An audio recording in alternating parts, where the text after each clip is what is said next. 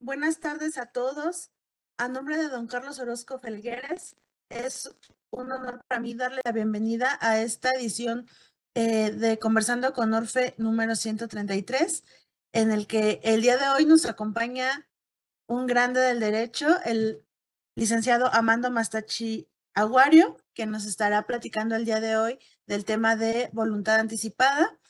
Eh, y pues el licenciado no, necesita mayor presentación, pero él eh, es licenciado en Derecho por la Universidad Nacional Autónoma de México, eh, en donde se graduó con mención honorífica con la tesis La defensa jurídica de la libertad de mercado.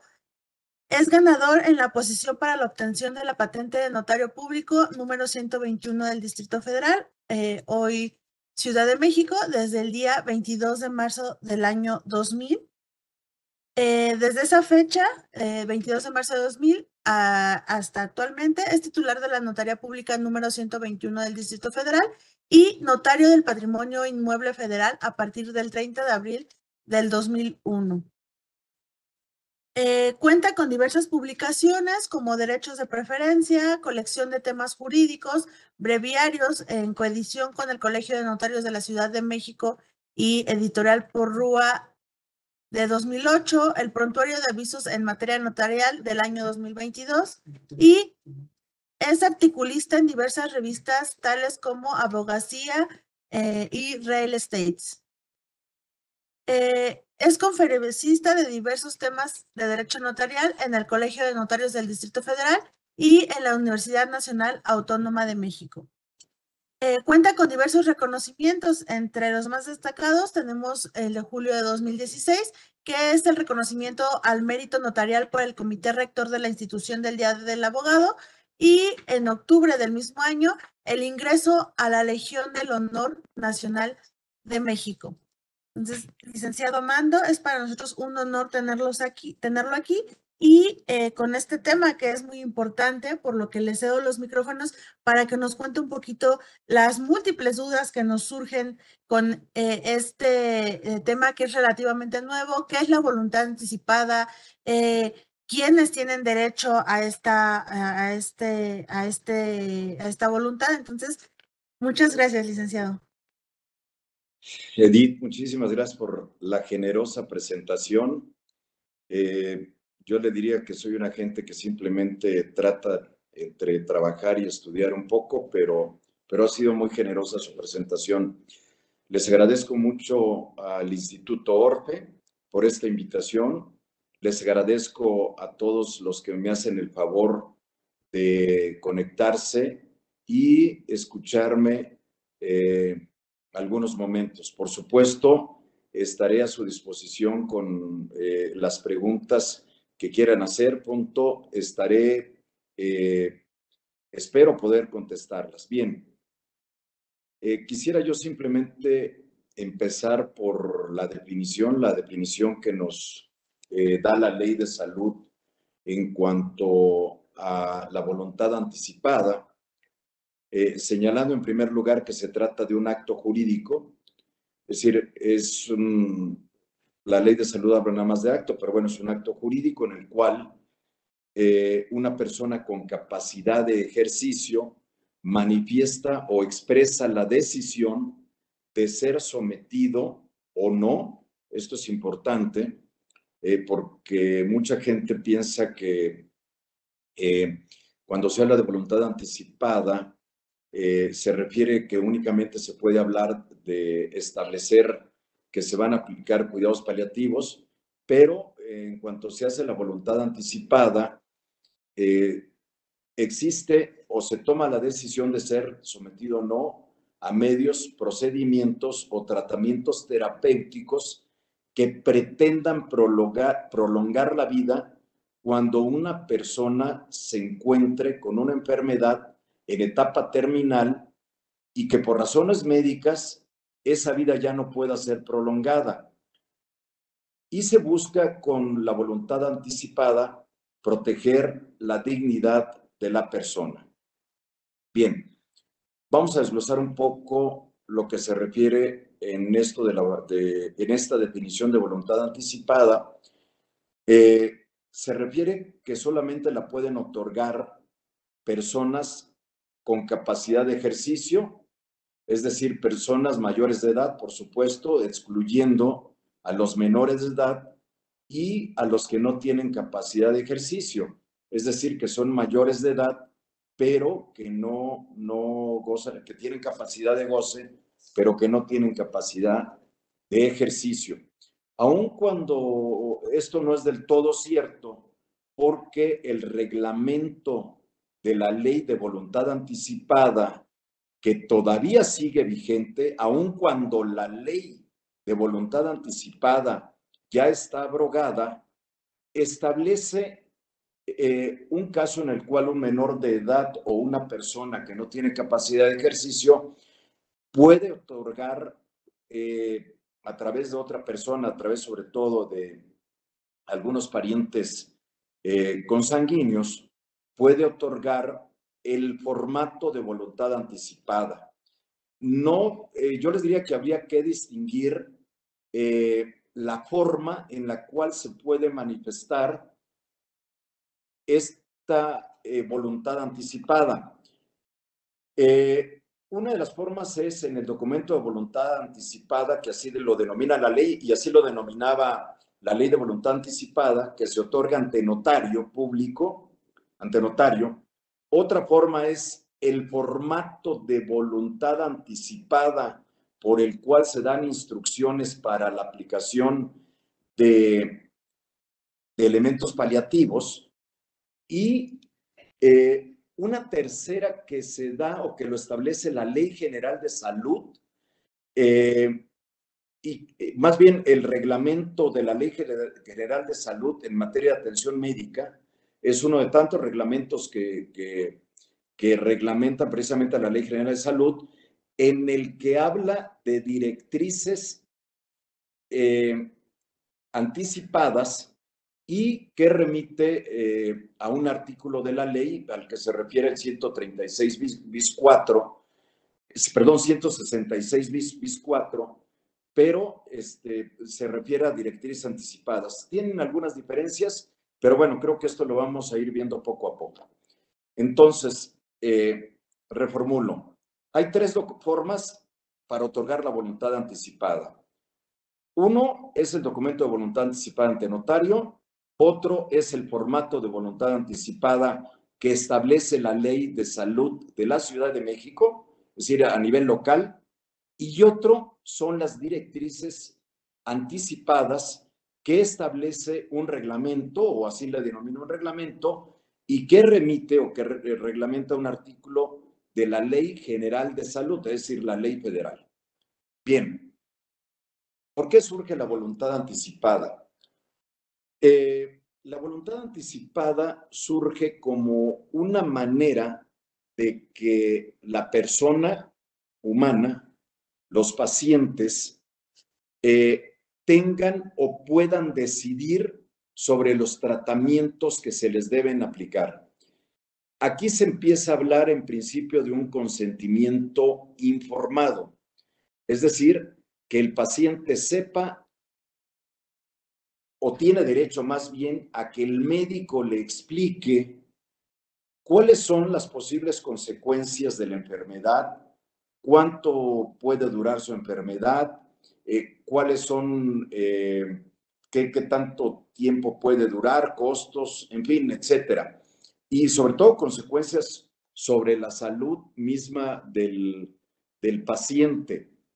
Eh, en esto hay fundamentalmente cuatro elementos que influyen o que, o que conforman la voluntad anticipada, que es el consentimiento informado, la salud como un derecho humano en segundo lugar, se busca que el paciente tenga una muerte digna y se busca también aplicar los cuidados paliativos como un cambio de paradigma, es decir, de que el paciente no eh, se le prolongue la vida artificialmente cuando ya de acuerdo a diagnósticos médicos y de acuerdo al avance técnico, al avance médico, ya no pueda eh, vivir más que a lo mejor determinado tiempo.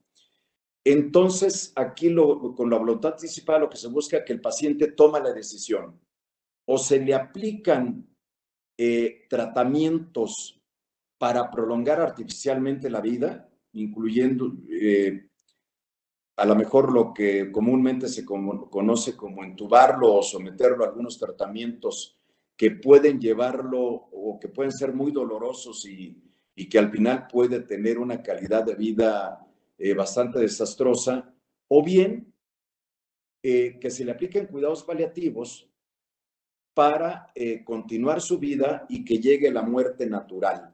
Es decir, la muerte cuando tenga que pasar esto,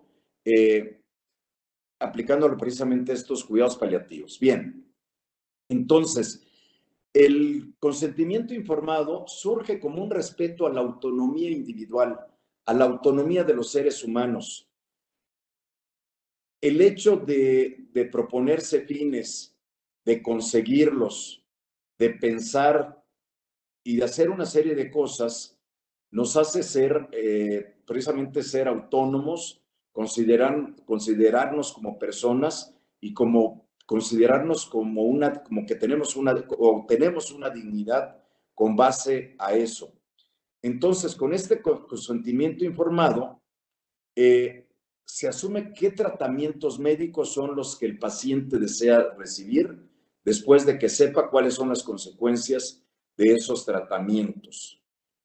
Esto se opone a lo que se llama el paternalismo médico, es decir, eh, que el médico tomaba las decisiones y consideraba o aplicaba lo que él pensaba que era bueno para el paciente. Con este cambio de paradigma, lo que sucede es que el paciente decide. Eh, eso por un lado. El otro elemento que toma en cuenta la voluntad anticipada es la salud como un derecho humano. Y precisamente la voluntad anticipada es un medio o un instrumento para garantizar el respeto precisamente a, a ese derecho humano, al derecho a la salud. Otro elemento es tener una muerte digna, es la muerte digna hasta el final de los días de una persona que realmente pueda llevar la vida como él considera que deba concluirla, como les digo, optando entre tener eh, aplicaciones o que le prolonguen la vida artificialmente o que decida él o que le apliquen cuidados paliativos.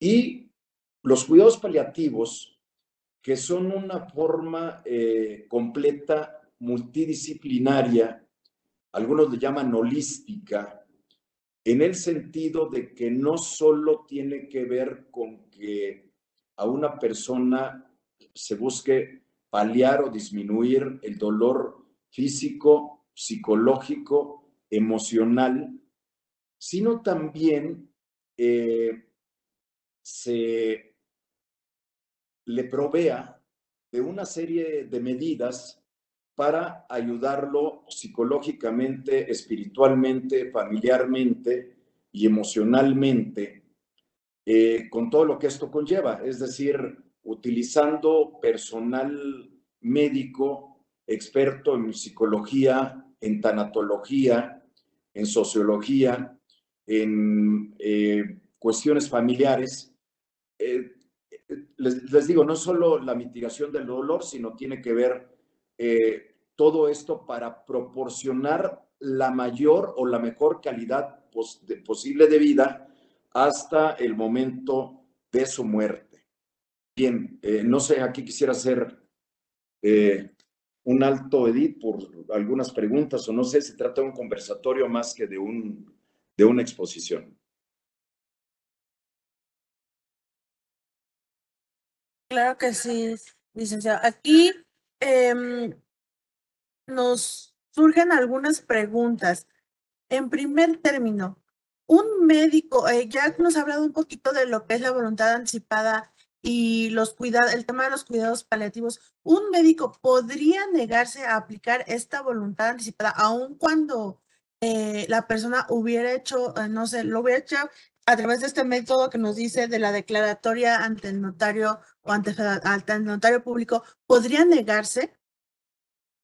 Eh, sí, y hay varias posibilidades. A ver, eh, quisiera hacer, eh, redondear o hablar un poquito del tema de lo que tiene que ver con la legislación o las facultades concurrentes que existen en materia de salubridad general. Primero, eh, tanto la federación como las entidades federativas, incluyendo la Ciudad de México, tienen facultad en materia de salubridad general para legislar en materia de tratamiento del dolor.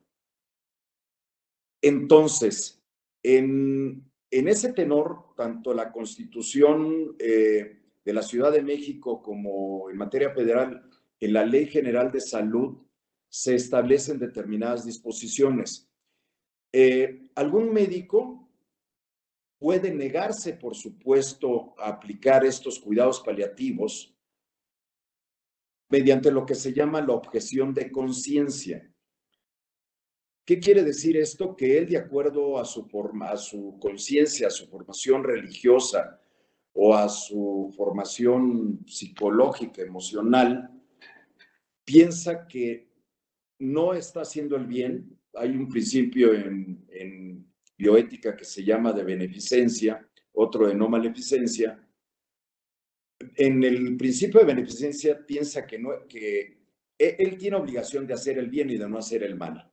Entonces, si en su conciencia o de acuerdo a su formación, con, aplicando cuidados paliativos, no está haciendo el bien, se puede negar.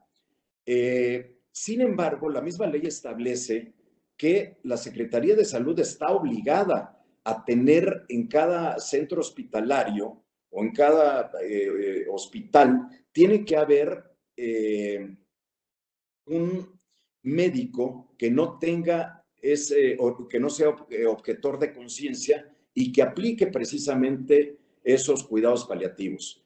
de tal manera que el paciente siempre tiene derecho a que se le apliquen esos cuidados paliativos. Eh, no hay unas, no hay una, eh, no se habla de una voluntad anticipada federal en la ley de salud, en la ley general de salud. Hay un capítulo que habla precisamente de los cuidados paliativos y ahí precisamente se habla también de la obligación de que debe de haber eh, personal para que puedan siempre aplicar los cuidados paliativos. aquí hay varias cosas que, habría que ver. Eh, y yo distinguiría, por eso me fui a ver, hablar de facultades concurrentes y todo. En la República Mexicana, solamente en 18 estados, incluyendo la Ciudad de México, se ha legislado, aun cuando en algunos no hay una ley que se llame de voluntad anticipada o que tenga algún nombre parecido, se ha eh, legislado, sí, en materia de voluntad anticipada, solamente en 18, hay varios estados en los cuales, eh, digo, y, se los menciono, aquí tengo la lista, no me la sé de memoria, tenemos la Ciudad de México, Coahuila, Aguascalientes, San Luis Potosí, Michoacán, Tabasco, Hidalgo, Guanajuato, Guerrero, Nayarit, Estado de México, Colima, Oaxaca, Yucatán, Tlaxcala, Zacatecas, Veracruz y Sonora. En todos ellos existen disposiciones acerca de, cuidados paliativos, este, o acerca de documentos eh, que a lo mejor no se llaman de voluntad anticipada, pero, pero que eh, existen disposiciones de voluntad anticipada. Aquí el problema está en que si yo estoy en un estado en el que no esté legislado en materia de, cuidados paliativos, eh, por supuesto que se pueden negar a aplicármelos si estoy en un hospital de salud estatal. Eh, pero mi punto de vista es que si estoy en un hospital federal, uno del Seguro Social o uno del ISTE, me tienen que aplicar a fuerzas esos cuidados paliativos.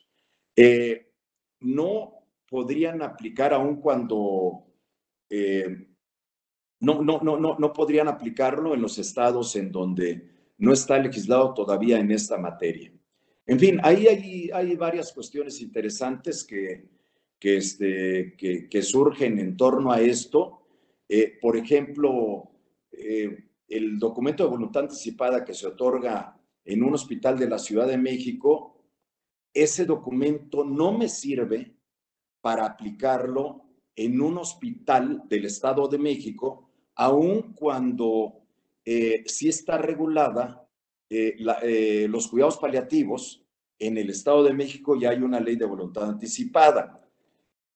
Un documento otorgado ante notario, un documento de voluntad anticipada, sí lo puedo aplicar, esa es otra de las diferencias, y no es porque esté haciendo eh, publicidad y todo, eh, en que tiene que hacerse ante notario. Eh, ese sí se puede aplicar en cualquier parte de la República, en hospitales eh, ubicados en estados de la República en los cuales sí haya disposiciones acerca de la permisión de los cuidados paliativos. Eh, en fin, son, son las situaciones que operan. Eh, como le digo, en los hospitales federales, sin duda, y siempre tienen que aplicarlos. Eso no, no hay duda. Y aquí es un tema que también me gustaría ver en, relación con estos documentos de, voluntad anticipante notario. La realidad en México es que tenemos un país eh, con una gran cantidad de, de, pobres, hay muchísima gente en situación de pobreza y en situación también de ignorancia acerca de este tipo de disposiciones y la realidad es que el otorgamiento de estos tipos de documentos ante notario es bajísimo.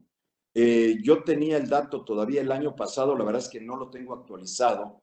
Todavía el año pasado no llevábamos más de 14 mil documentos de voluntad anticipada en la República Mexicana, lo cual es un porcentaje muy bajo para la población eh, que existe en el país. Sí, Este, espero haber contestado la, pregunta. Sí, muchas gracias. Otra pregunta, y por aquí tenemos una pregunta, pero ¿qué pasa eh, si el representante que otorga, del que otorga la voluntad anticipada se niega a firmar? Y eso también va muy relacionado con la pregunta que nos hace Lore Vázquez, que dice, a pesar de, de que el paciente tiene su decisión expresada en la voluntad anticipada, los familiares presionan al doctor para que siga con un tratamiento de em, vida artificial, aunque ya haya muerte cerebral. ¿Cuál sería el procedimiento para respetar justamente este tema de la voluntad anticipada que otorgó el paciente? A ver, yo aquí quiero distinguir. Eh, si ya se otorgó el documento de voluntad anticipada, se tiene que respetar la decisión del paciente. Los familiares, por más que se opongan, no pueden obligar a ningún médico a que no aplique los cuidados paliativos. Eh, otra situación es que los familiares se pongan de acuerdo con el representante y el representante no, no, no quiera firmar, porque fundamentalmente la voluntad anticipada o el formato funciona cuando ya la persona no puede eh, expresar o no puede manifestar su voluntad acerca de, si se le aplican o no cuidados paliativos, porque mientras pueda hacerlo, siempre podrá inclusive revocar esa voluntad en cualquier momento. Eh, aquí el problema es si el representante no quiere firmar o ya se murió o no quiere firmar. ¿Qué pasaría? Eh, aquí hay una laguna, desde mi punto de vista, bastante grave que no, no está cubierta eh, tendrían que demandar judicialmente al representante o tendrían que hacerse para que se nombre otro representante. Eh, pero bueno, eso en materia judicial en México nos llevaría seis meses, un año, no sé cuánto, y en términos de, lo que se considera la aplicación de los cuidados paliativos eh, y como enfermedad terminal, eh, como enfermedad terminal se considera la enfermedad eh, irreversible, mortal, cuyo pronóstico de vida no es más de seis meses. para de aquí a que haya una resolución ya se murió. No hay un procedimiento administrativo. Les decía hace un rato, en el reglamento de la ley de voluntad anticipada, eh, que sigue vigente porque así lo señaló el quinto transitorio eh, cuando se expidió la ley de salud de la Ciudad de México, eh, sí señala un procedimiento en el caso de que, de que no eh, esté el representante para poder aplicarlo, pero, pero en suma es, yo creo que tiene o considero que tiene que legislarles más en esto. Eh, yo creo que la, pregunta aquí más interesante es la que me hacen. Si la familia se opone, aun cuando la familia se oponga, si el representante eh, firma y pide que se apliquen los cuidados paliativos, el médico está obligado, en el hospital están obligados a, aplicar los cuidados paliativos. No están obligados a aplicar, eh, a prolongar artificialmente la vida. Acá, licenciado, acaba de mencionar un una palabra, clave, me parece, eh, que es enfermedad terminal. ¿Qué pasa? Eh, ¿Esta voluntad anticipada podría aplicarse aún cuando no se trate de una enfermedad terminal? Mire, no, e, eso también a mí me parece que es eh, otro, otra laguna en, esta, en la legislación. Yo creo que no han querido ir más allá para legislar en ese sentido. Eh, mi punto de vista es que la voluntad anticipada de los cuidados paliativos pudieran aplicarse aún cuando el pronóstico de vida eh, no sea mayor a seis meses. Esto es, a lo mejor a mí me pudo haber dado un paro cardíaco, este, creo que se llama un PCR, un paro cardiorrespiratorio, algo así. Y yo puedo pedir a lo mejor que no me aplique ningún medio o alguna forma para salvarme, simplemente que me apliquen a lo mejor masajes o que me apliquen algún medicamento que me permita continuar mi vida eh, normal este, y que no me apliquen eh, eh, a lo mejor tratamientos o, o, me sometan a tratamientos con, con equipo médico que me prolongue la vida por un tiempo que a lo mejor ya no quiero. Yo mi punto de vista es que sí se puede aplicar, pero la ley señala expresamente que eh, esos cuidados paliativos se deben de aplicar tratándose de una enfermedad terminal. Como le digo, es una enfermedad cuyo pronóstico médico no puede ir más allá de, seis meses. Inclusive también la Organización Mundial de la Salud así lo señala, así lo señala la Ley General de de salud, es decir, la ley federal y la ley de salud de la Ciudad de México.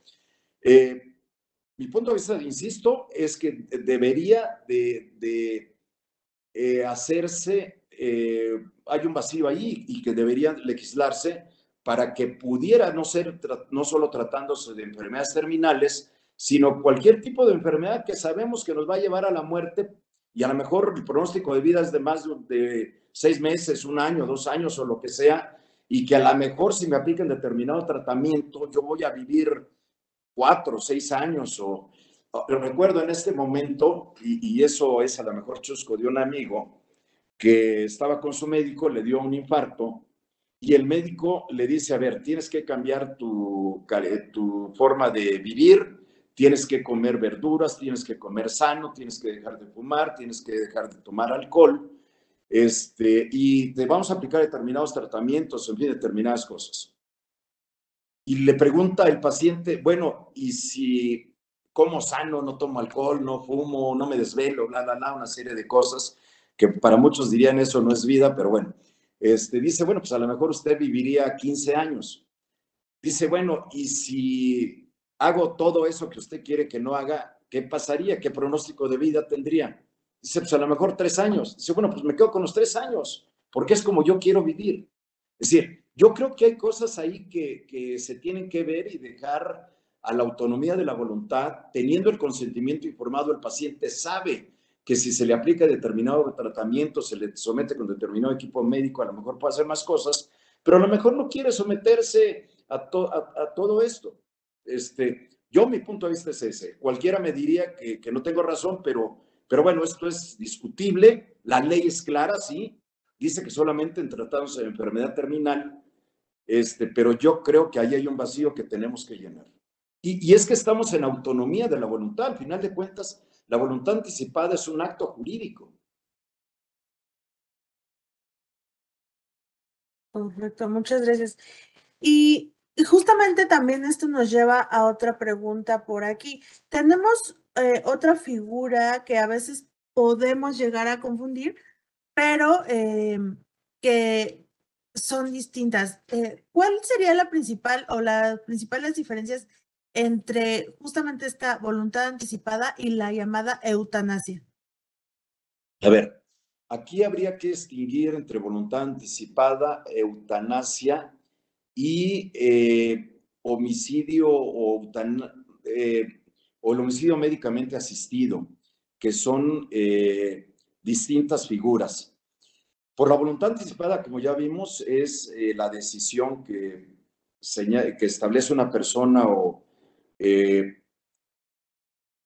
o, que, o que expresa una persona para que se le aplique, se someta o no a determinados procedimientos médicos. En la eutanasia, y sobre todo se habla de la eutanasia activa, en la eutanasia activa es una persona, puede ser médico, puede ser otra persona, se encarga de aplicar alguna medicina, se encarga de aplicar algún tratamiento, algo, él personalmente lo hace a otra persona para que termine con su vida. O el suicidio médicamente asistido, eutanasia médicamente asistido, eh, le llaman de varias maneras, eh, es cuando no hay una acción, no hay, no hay un tercero activo que aplica o que eh, hace algo, sino se le proporciona al paciente los medios para que él el paciente personalmente, moto propio, eh, realice precisamente cualquier acto para, para terminar con su vida. Eh, yo diría que eso es lo, lo, más importante. Aquí habría que también platicar eh, acerca de, bueno, en, acerca de, en materia penal, la penalidad de hacer una eutanasia o esa acción o esa actividad o esa eutanasia activa, la penalidad es eh, eh, abismal.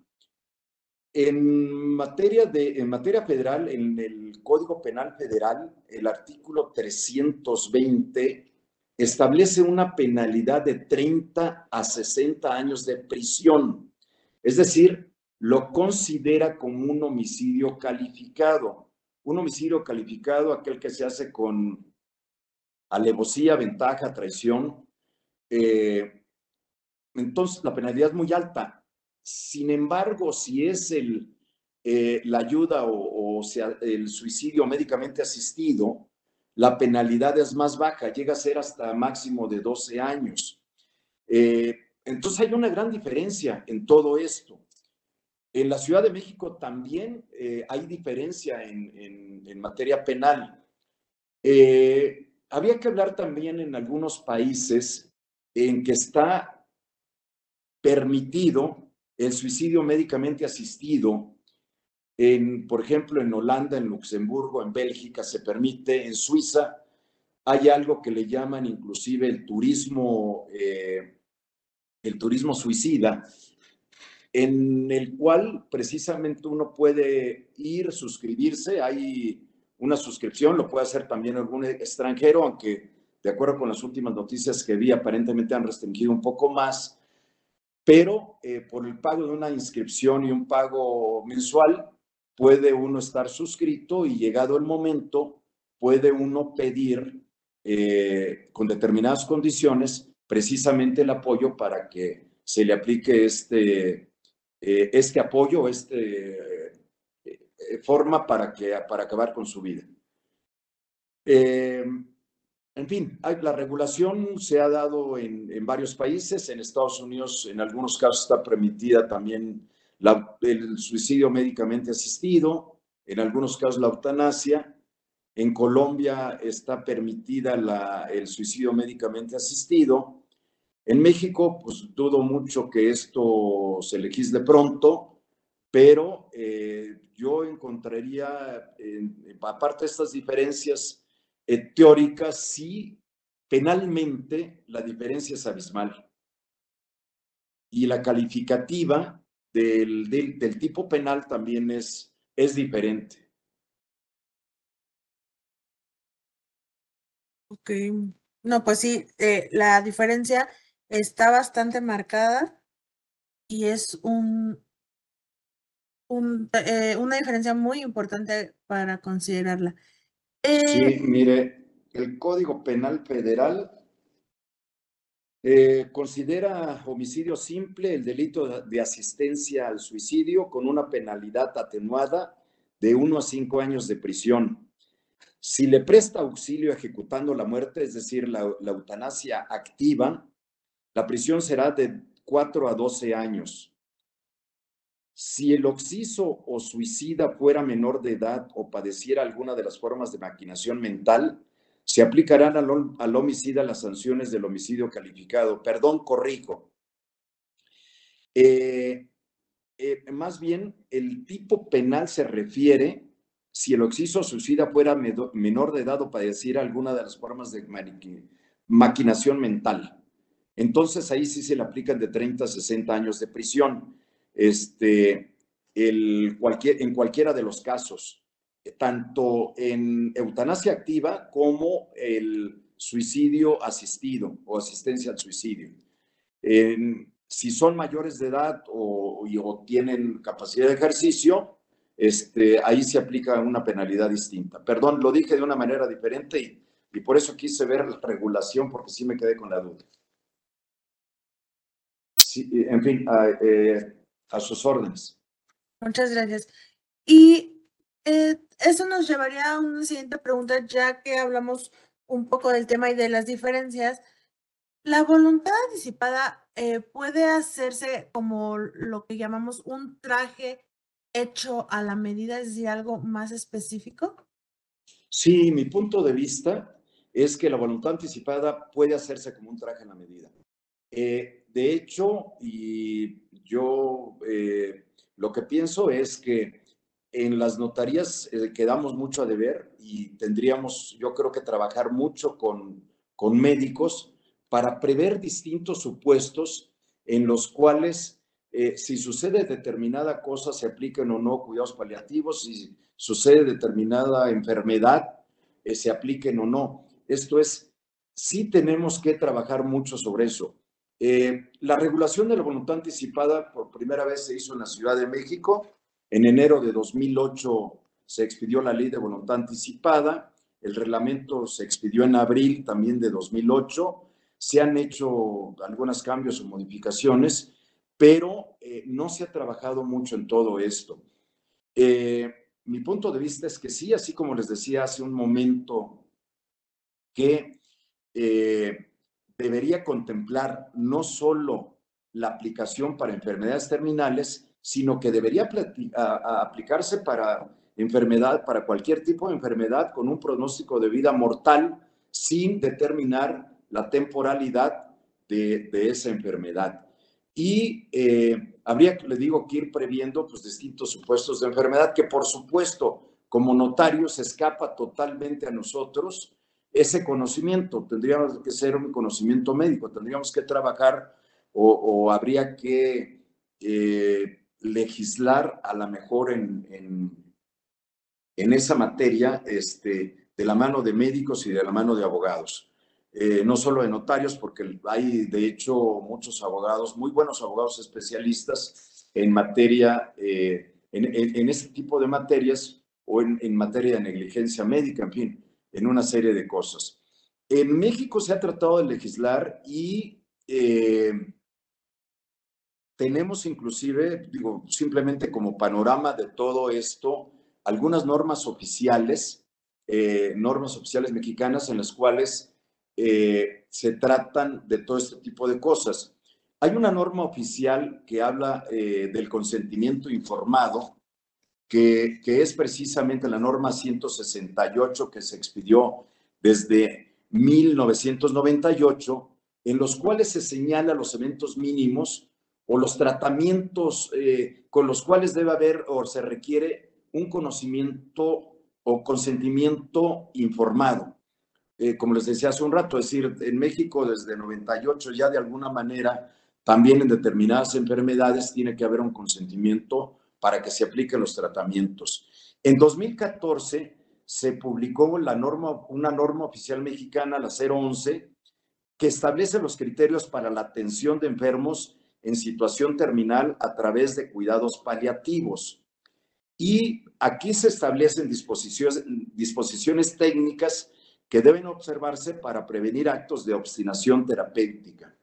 Es decir, sí hay algunos intentos de regulación y algunos, bueno, más bien no intentos, sí alguna regulación, pero mi punto de vista es que esto tiene que ir más allá. En la ley de salud, cuando se expidió en los transitorios, se habla que la regulación de la ley de salud se van a, eh, en la regulación, en la reglamentación de la ley de salud, se van a prever todo este tipo de cosas. Eh, ya ha pasado demasiado tiempo. Esta ley de salud desde 2021, ya llevamos, eh, agosto de 2021, ya llevamos casi tres dos años, perdón, y no han sacado un, una reglamentación en torno a estos temas.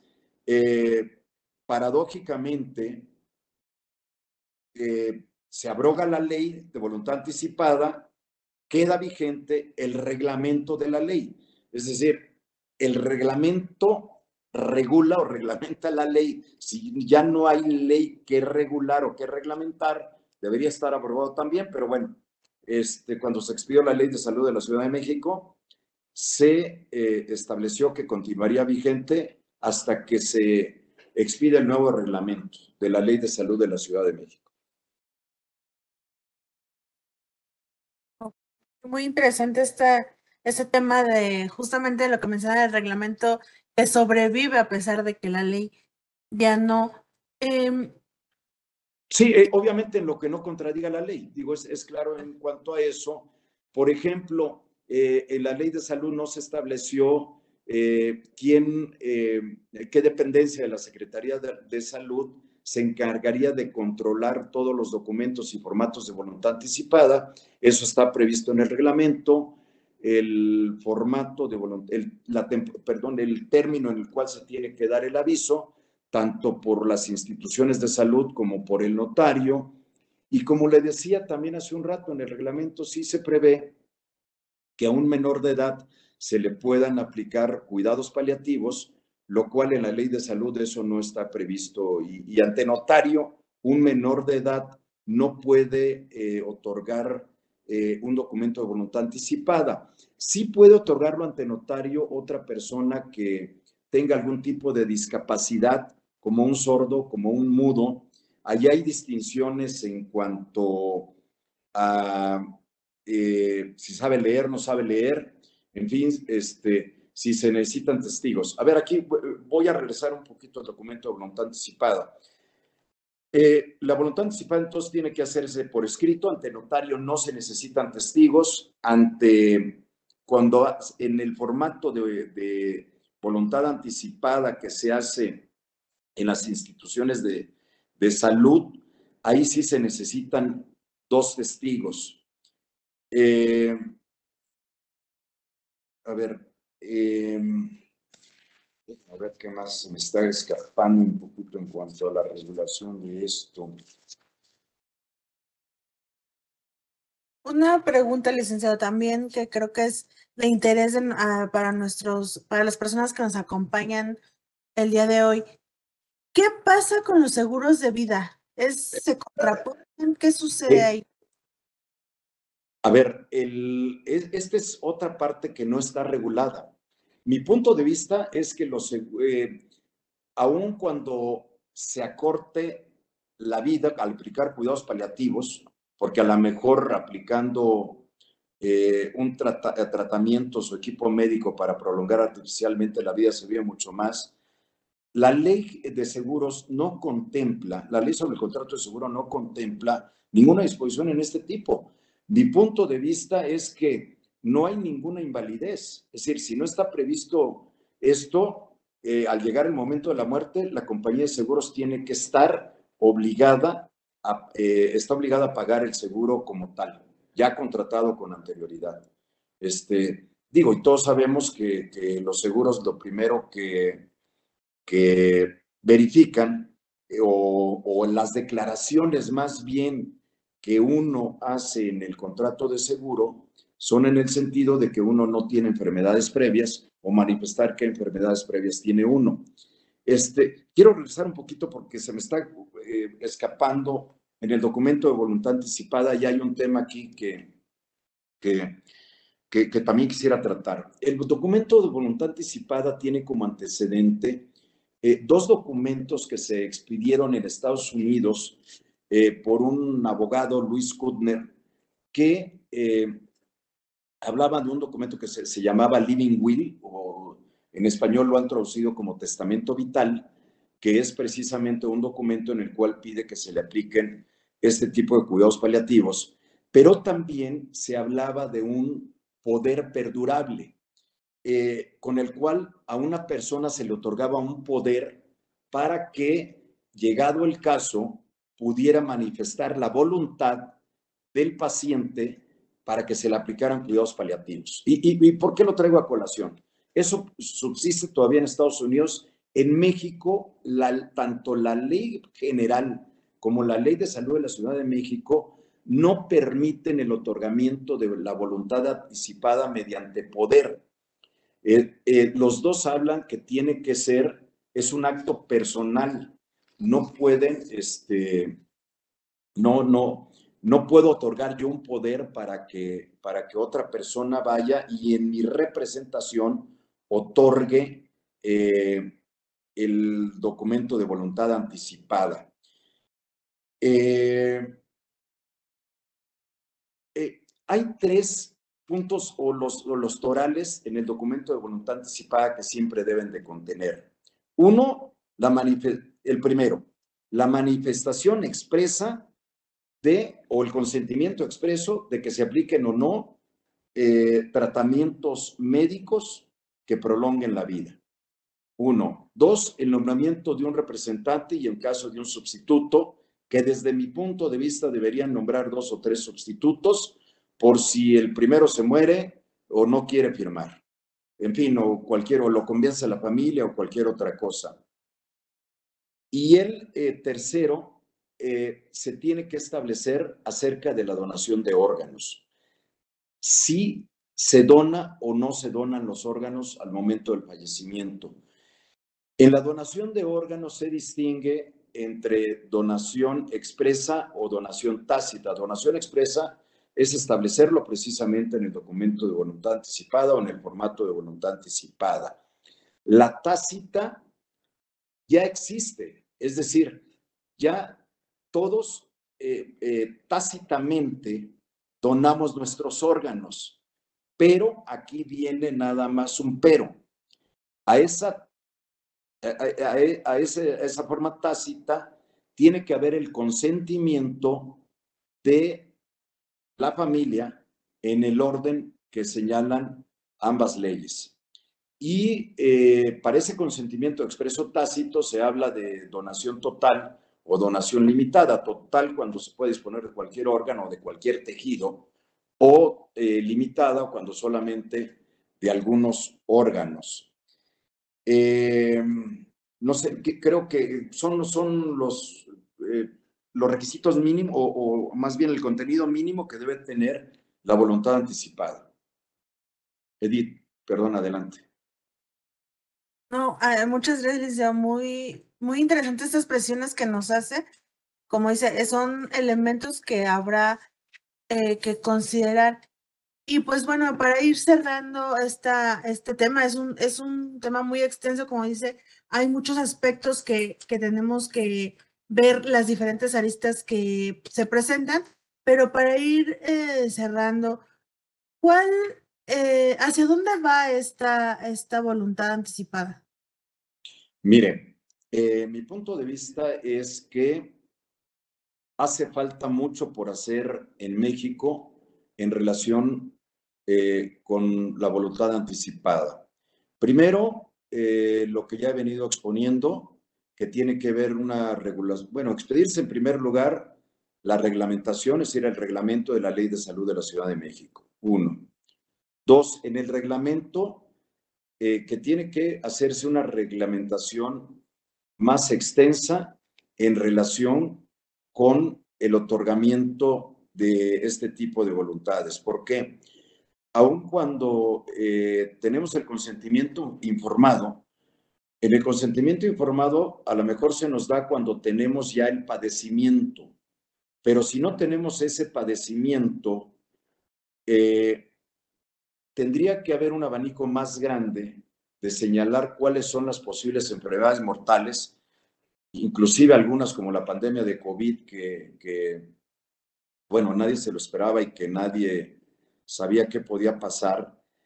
Eh, prever lo más posible eh, los tipos de enfermedades que pueden ser mortales y que eh, el paciente decida o el autor o el suscriptor de la voluntad anticipada decida eh, qué va a pasar en caso de, determinados eh, supuestos de enfermedad. Porque si yo hago una voluntad anticipada general, por ejemplo, puedo decir que eh, siempre me apliquen cuidados paliativos. a lo mejor, digo, no sé, a lo mejor un cáncer que lo que es tan doloroso ya los últimos días y el, paciente se consume demasiado, eh, a lo mejor yo preferiría que me extendieran la vida artificialmente, casi, casi que estuviera sedado. A lo mejor si me hubiera dado COVID, este, pediría que me dieran cuidados paliativos y que no me, me entubaran, en fin. Yo creo que hay que hacer cosas ahí. Eh, en todo esto hay que regularlo. Pero hay algo más importante. Para poder aplicar los cuidados paliativos, se necesita que haya suficiente personal para, eh, en, las instituciones de salud, tanto locales, es decir, en cada uno de los estados, como federales.